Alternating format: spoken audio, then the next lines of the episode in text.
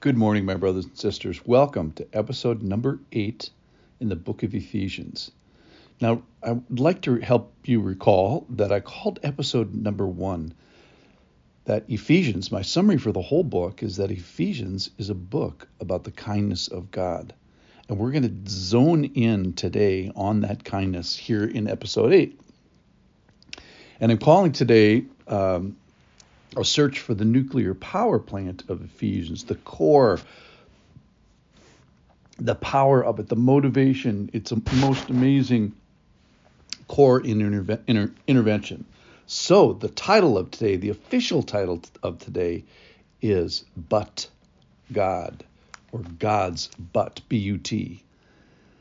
Here it is. This is from Ephesians chapter 2. And remember where we left off yesterday. We left off with a zombie apocalypse apocalyptic cliffhanger. We had dead men walking in their trespasses and sin, following a dead prince who was also walking. We had passions of the flesh. We had carrying out of the desires of the body and the desires of mind, resulting in being children of wrath and then here's the here's the big change, the flip, the from black to white, and it is but God. But God. God's but is the part of this that changes everything. And then we're going to find out about God in verse 4. But God, Ephesians 2 4, but God, being rich in mercy, because of the great love which He loved us, even when we were dead in our trespasses, made us alive together with Christ.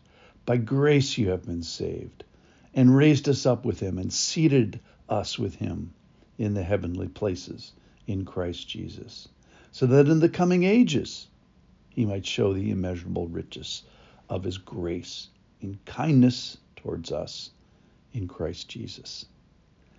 So I want you to think about the things that God describes about himself and then the benefits that, that flow down to us. First thing we find out is he intervenes. That's that's amazing because he didn't have to do that. And we find out about his character. So he's rich in mercy. So he's a God of mercy.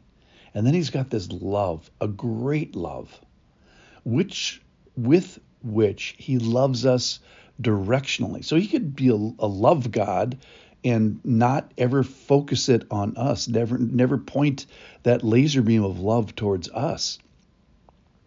And of course, when does he do it? When we're dead in our trespasses, when we're walking around in this zombie ap- apocalypse, um, then he gives us all these benefits. He makes us alive, and we go from dead men wanting to walking to spiritually alive men walking.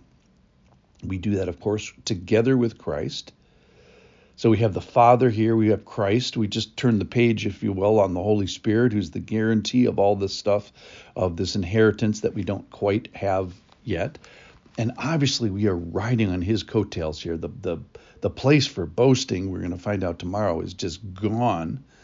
Um, and here's a, another big theme: for by grace you have been saved, not of your own doing, obviously. He's raised us up with him. So more of benefits to us. He raised us up with him. He seated us uh, w- with him in the heavenly places. So we have this new position when attached to him, so that in the coming ages he might show the immeasurable richness riches of his grace in kindness towards us in Christ Jesus. So I'm calling this the nuclear power plant um, of Ephesians, where the character of God so in this passage alone, we have this rich mercy. We have this great love. We have this grace that's directional towards us and kindness towards us. I, am calling this the nuclear core, the nuclear power plant of the book of Ephesians.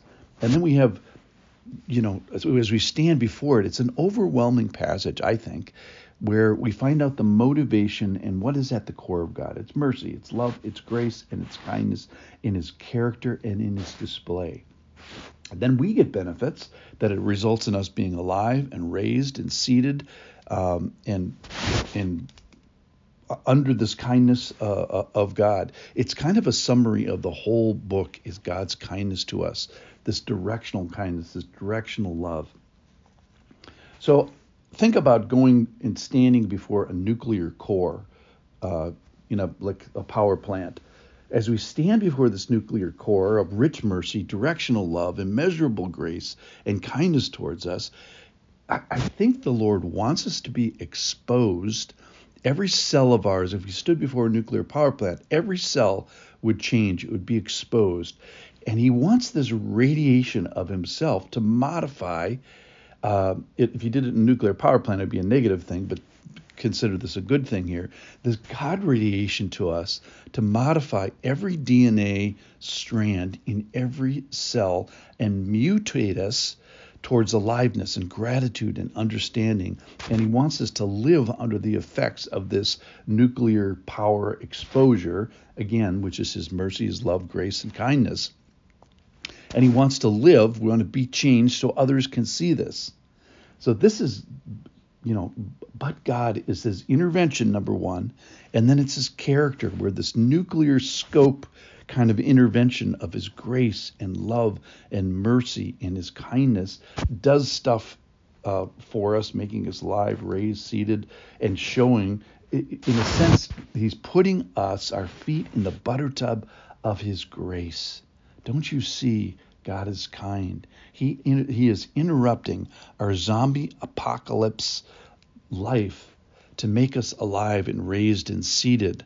And it's powered by this nuclear core of mercy and love and grace and kindness.